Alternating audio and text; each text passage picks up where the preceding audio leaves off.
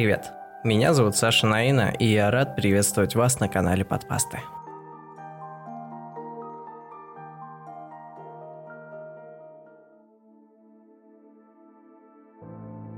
Колобоморок. Кижа страшно кричала, выла долго и протяжно. Яцек втягивал воздух через незажженную самокрутку, даже не замечая, что нет дыма. Глаза пустые, сухие, только пальцы дрожали – Потом Кежа замолчала, и тишина эта была еще хуже. Из родильничной вышел повитун, лицо серое, головой качал. Впрочем, Яцек и так уже все понял. Нету у него больше жены. Заплакать хотелось, но не смоглось от чего-то. Ребенок как? Сам свой голос не узнал. Мутант. Повитун коснуться мужчины хотел, но замер. Увидеть дай. Чего там смотреть? Кусок плоти круглый, Подумал, а потом добавил. «Не чуди, Яцек, женщину другую найдешь, а вось и получится ребенка родить». Но тот не слушал уже. В родильничную зашел. Кижа белая, вся глаза закрыты, а рядом в кровати существо. Круглое нечто. Копошилось, двигаться пыталось, круглым ртом воздух ловило. Яцек его на руки подхватил и к себе пошел. Люди выспятся, придут, требовать будут, чтоб от уродца избавился. Да только потом все это будет не сейчас. В родильничные снеговики собрались. Стоят столбиками. Молодняк в основном, не выше колена. Хотя был один здоровый, чуть крупнее самого Яцика. К снежным в деревне было принято с опаской относиться. Еще ни один снеговик человеку вреда не принес, но передвигались они только тогда, когда никто не видит. Есть повод не доверять. А тут целая толпа на крики собралась. Стоят, угольками глаз смотрят – Яцек мимо прошел, да к себе в хату потопал. Дома отмыл новорожденного от крови, положил на стол. «Что мне делать с тобой?» – спросил Яцек. Молчит, беззвучно рот открывает только. И тут будто мир поплыл вокруг. И будто бы стало два Яцека, один как и был, а второй на столе лежит. И тот второй все вокруг себя видит. Не глазами, но иначе как-то. И так Яцек испугался, Точнее, оба испугались. Должно наваждение пройти, но не отпускает. Старый Яцек нового схватил, к лицу поднес и смотрит друг на друга. Только недолго. Яцек человек замертво упал. Проснулись люди, пришли, нашли тело бездыханное и след на снегу. Убил мутант отца. Хотели охотники в погоню пойти, но голова только рукой махнул. Мол, нечего в ночь ходить, коль нужды нет. Никто из деревенских во тьму никогда один не ходил, разве только искатели. И те недалеко, и с опаской. Дичи в тех местах много. Подстрелят свып или горячайку и бегом назад. Никто даже не предполагал, какая ночь на самом деле. А Яцек знал теперь. Конечно, он нынче был не совсем Яцек. От половины воспоминаний избавиться пришлось. Да и все ощущения теперь чутьем заменились. Это когда и видишь, и слышишь, и думаешь, и все разом. Словом, думать стал иначе. Мир открылся перед ним новый, манящий, интересный. Все, что раньше знал, оказалось не то что ложью, но лишь частью правды. Например, снеговики. Яцек теперь выяснил, что не зря их люди опасались. Даром, что из снега все равно умные твари. Если человека убивают, то никто на них и не подумает а снеговики приносят жертву к ледяной глыбе.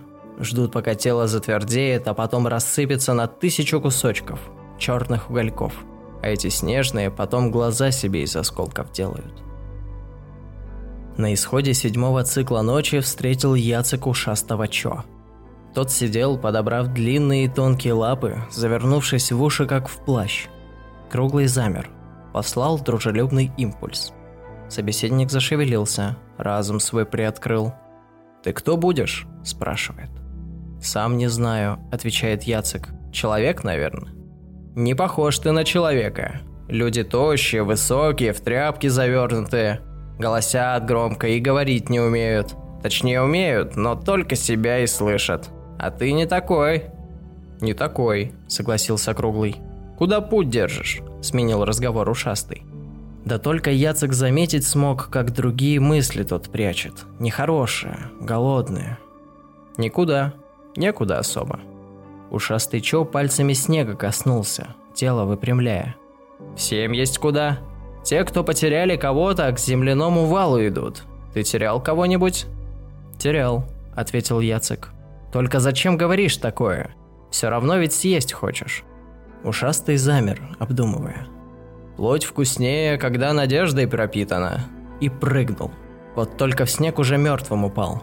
А Яцек теперь был не только Яцеком, но и немного ушастым Чо. И вместе с новым куском души пришел голод, азарт, жажда размножения и немного ужаса перед всем сущим. Занятным существом был этот Чо. Желания скудные, зато размышлений много. Дальше Яцек покатился. Смотрит поляна. А на ней еще одна тварь сидит. В шерсти, хвостом нервно дергает. И такая печаль идет от нее, что хочется повернуть сразу.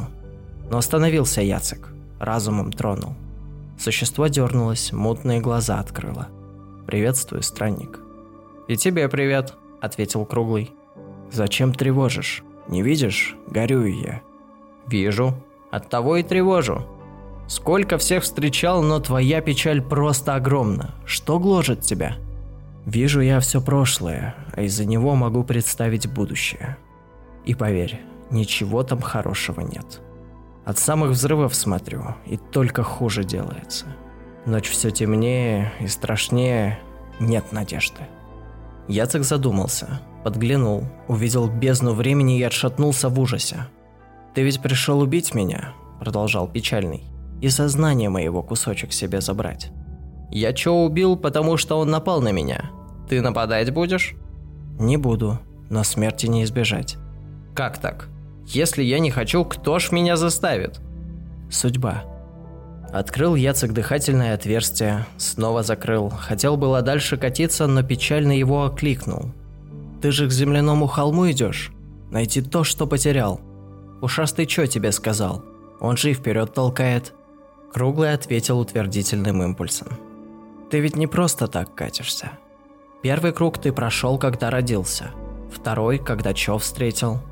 Чтобы войти в земляной холм, ты должен иметь мою покорность судьбе. Без него не достигнешь цели. Яцек подумал немного, а потом ударил. На мгновение стало два печальных, и грусть их чуть не затопила весь мир вокруг. Яцек даже рад был, когда одного из них не стало. Последний раз шерсть печального цвет поменяла, став белой, как снег. И Яцек почувствовал, тот был благодарен. И только теперь понял круглый весь замысел – на земляном холме его кижа ждала. Вот только для этого умереть надо. И это будет конец пути. Теперь они были втроем. Яцек, Чо и Печальный. И были они одновременно единым целым и его частями. Ночь выла метелью. Снеговики дозором по обе стороны тропы, а земляной холм все ближе, а там мать-лисица, богиня диких земель, о девяти хвостах и тысячах перерождений, на лице маска, оранжевая с черным. Не говорила богиня, пела, и в песне ее жива была кижа. Теплая и родная, с мягкой улыбкой и ожогом тени цвета на скуле. Смеялась, манила рукой. Чё знал, что это морок. Яцек стремился обнять жену, а печальный просто ощущал, к чему все шло. И когда мать-лисица начала пожирать плоть круглого, снеговики заплакали – Знали они, что пришел конец миру. Ледяная глыба так предсказывала. Цикл прошел. Крик над ночью раздался. Сполошились снеговики, спрятались сугробы ледоволки, заметался свиристелень. Люди в деревне столпились у ограды и тревожно вглядывались в темноту. Мать-лисица рожала. Двойню. Два шара вышли из ее чрева. Каждый из них был немного ушастым чо и печальным – Каждый был матерью-лисицей, но в большей степени каждый из них был Яциком и Кишой. Сплелись вместе разумы, не разобьешь. «В деревню вернемся», – сказал один круглый. «Нас теперь много станет, всех спасем от ночи», – ответил второй. Начинался новый мир, и хоть ночь и осталась такой же черной, позже это время назвали рассветом.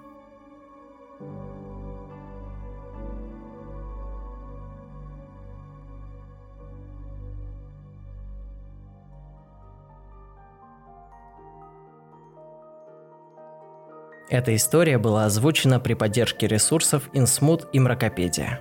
Автор истории Евгений Васин. Ссылки на все ресурсы и автора я оставлю в описании. Ребят, если вы дослушали подкаст до этого момента, то он точно вызвал у вас какую-то эмоцию. Я буду рад, если вы поделитесь ей со мной, оставив оценку и отзыв на площадке Apple Podcast. А на сегодня все. С вами был Саша Наина. Услышимся.